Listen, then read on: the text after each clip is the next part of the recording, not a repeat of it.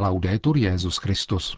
Chvála Kristu. Posloucháte české vysílání Vatikánského rozhlasu v sobotu 10. října.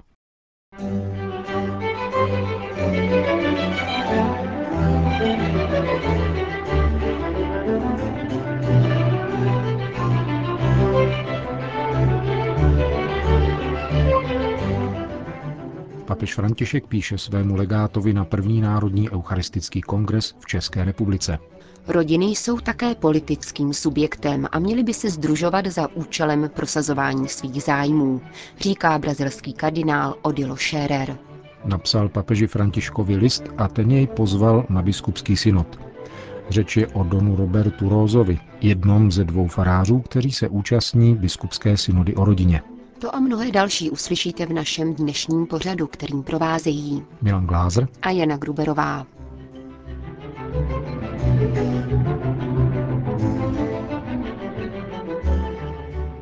Zprávy vatikánského rozhlasu. Vatikán. Jak jedinečná a obdivuhodná velkodušnost, v níž dárce přichází jako dar a darované je vnořeno do dárce. Citací z encykliky Urbana IV. Transiturus de hoc mundo, kterou tento papež 11. srpna roku 1264 ustanovil slavnost těla a krve páně jako zasvěcený svátek pro celou církev, uvádí František List, kterým jmenuje kardinála Paula Josefa Cordéze svým zvláštním legátem pro první národní eucharistický kongres v České republice někdejšího předsedu papežské rady Cor Unum budou z papežského pověření doprovázet na jeho misi dva čeští kněží. Otec Radek Tichý, vikář kostela svatého Jakuba v Praze Stodulkách a učitel liturgiky na Teologické fakultě Karlovy univerzity v Praze a otec Zdeněk Mareš, administrátor farnosti Česko-Budějovické katedrály a učitel systematické teologie na Teologické fakultě Jihočeské univerzity. Papež v latinském jmenovacím listu vyjadřuje radost nad tím, že se náš národ poprvé schází ke slavení Eucharistického kongresu a přeje všem jeho účastníkům, aby posílil a upevnil jejich víru. František svěřuje průběh kongresu přímluvě Pany Marie a všech českých svědců a uděluje všem českým pastýřům, řeholníkům a řeholnicím, lajkům, občanským představitelům a všem účastníkům Eucharistického kongresu své apoštolské požehnání. Připomeňme, že první národní eucharistický kongres proběhne ve dnech 15. až 17. října v Brně. Vatikán. Jedním z předmětů diskuse v jazykových skupinách během biskupské synody byla genderová teorie, která se v různých více či méně viditelných mutacích snaží prosazovat v mnoha oblastech života společnosti na celém světě. O nebezpečí, které v sobě nese, hovoří kardinál Oscar Rodríguez Maradiaga. Toto je opravdu ideologie. Není nová. Stačí vzpomenout na 19. století, když Marx bojoval proti způsobům produkce. Engels ovšem bojoval proti rodině. Pak přišel Freud, který chtěl eliminovat otce. Na začátku 20. století tu byla radikální feministická hnutí, která zase chtěla eliminovat matku, mateřství, jako věci, od kterých by se ženy měly osvobodit. A teď tu máme gender teorii, která chce v podstatě zrušit rodinu. Je to tedy jen další ideologie, avšak nesmírně nebezpečná, protože zničíme-li rodinu, zničíme společnost.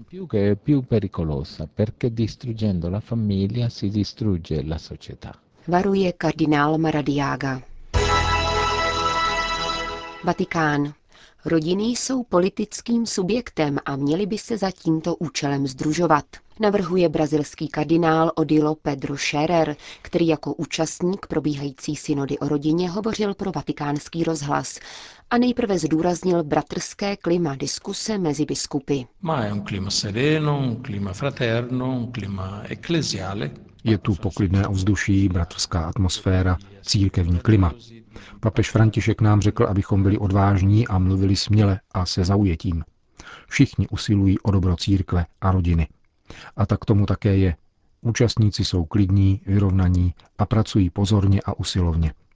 Z jednotlivých vystoupení vyplynuly různé otázky, názory a postoje v závislosti na odlišnostech kultur a regionů a ukázaly se také různé pastorační přístupy církve ve vztahu k rodině. S čím přišla na synodu brazilská církev? Noi sentiamo più o meno in Brasile gli stessi problemi che si sentono qui in Europa o anche in altre parti del mondo. My v Brazílii cítíme víceméně ty též problémy, které lze vnímat tady v Evropě nebo v jiných částech světa. Počet manželství klesá, manželské svazky jsou křehké a dochází k rozlukám. Potom je zde diskuze ohledně otázky tzv. genderu. Homosexuálové se domáhají statutu manželství a podobně. Rodinný život je zranitelný v důsledku ekonomického, sociálního i politického tlaku. V životním rytmu, v pracovním vytížení a v konzumní společnosti zůstává málo prostoru pro rodinný život. Toto všechno tedy také vnímáme. Existují politické zásahy do samotného statutu rodiny, která je zákonem nedostatečně chráněná. V této věci probíhají mnohé kampaně a konfrontace v parlamentu, stejně jako je tomu i v jiných částech světa. Návrh, který přichází z našich končin a je poměrně silný, se týká rodinných združení. Jednotlivé rodiny by se měly združovat, vytvářet skupiny a asociace, které mohou lépe reprezentovat rodiny ve veřejné a politické debatě. Rodina totiž je politický subjekt. Nikoli pouze jedinec, ale také rodina je politickým subjektem. Je proto dobré, existují-li asociace, které mohou zastupovat rodinu, její zájmy i potřeby, aby stát a celá společnost věnovala náležitou pozornost rodině a rodina mohla sloužit člověku a společnosti. Říká brazilský kardinál Odilo Scherer, arcibiskup São Paula. Vatikán. Napsal papeži Františkovi list, kde v perspektivě synody popisuje situaci dnešních rodin tak, jak ji vidí jako farář. Nebyl jsem si jist, zda papež ten dopis vůbec přečte, říká don Roberto Rosa, farář od svatého Jakuba Většího v Terstu. O to větší bylo překvapení, když mu o několik dní později František osobně zavolal a pohovořil s ním o pastoračních problémech zmíněných v dopise.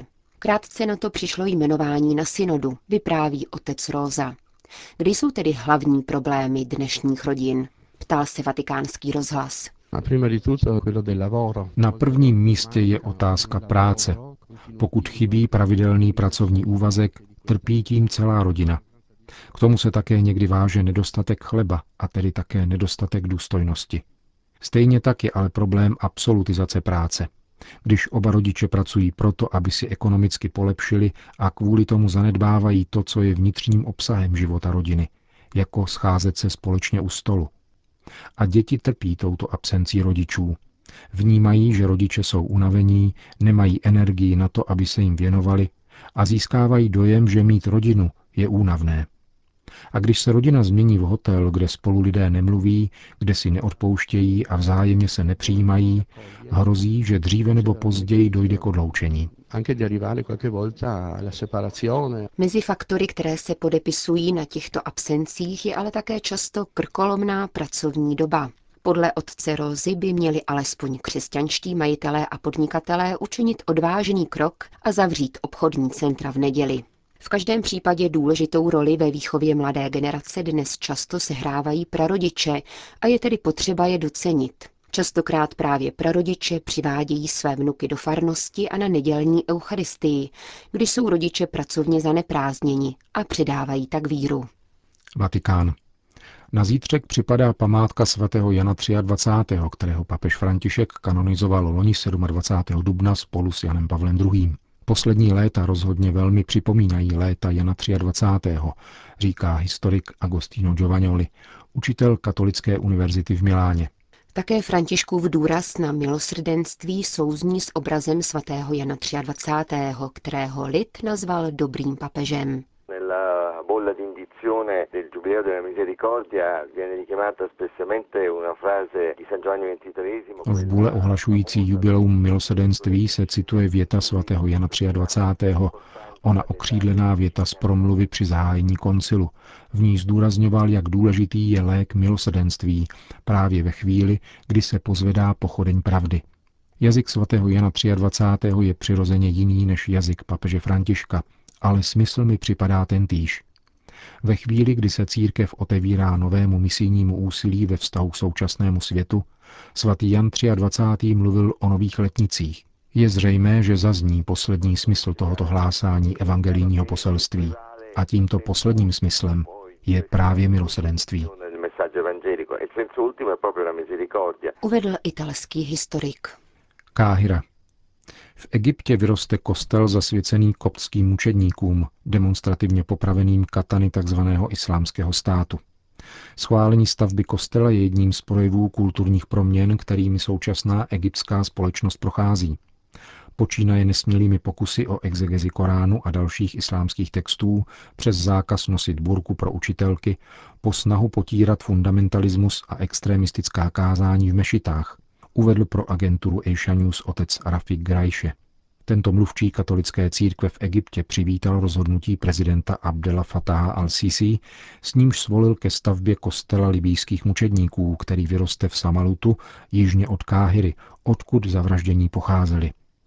Prezidentovo gesto znamená obrat ve vztazích mezi církví a státem, zejména pokud jde o stavbu nových kostelů. Jak vysvětlil Grajše, dosavadní procedura byla nesmírně složitá.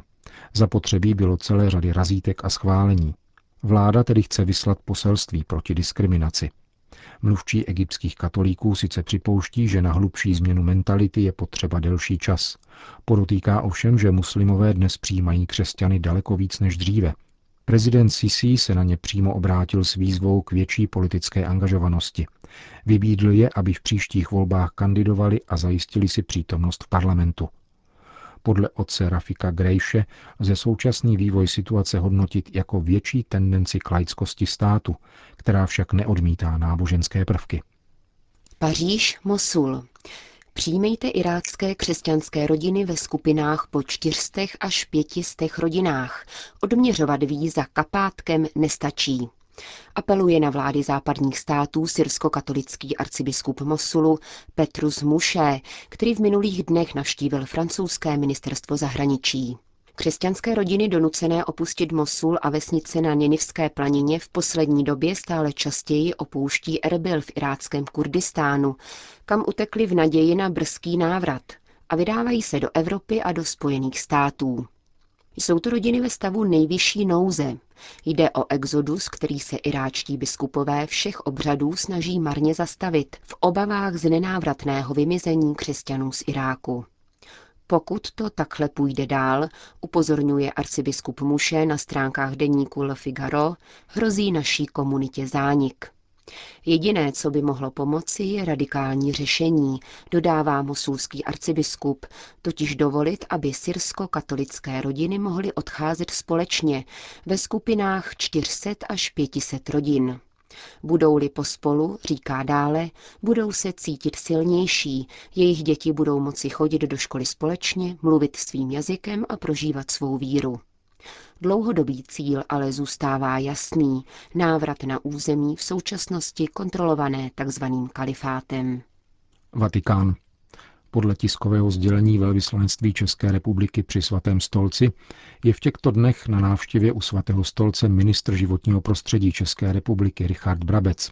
Během své návštěvy bude jednat s předsedou Papežské rady pro spravedlnost a mír, kardinálem Turksnem a dále s tajemníkem pro styky se státy svatého stolce, monsignorem Paulem Gallagherem. Ústředním tématem návštěvy je papežova encyklika Laudato Si. Během své pracovní návštěvy se pan ministr setká i s emeritním papežem, jeho svatostí Benediktem XVI.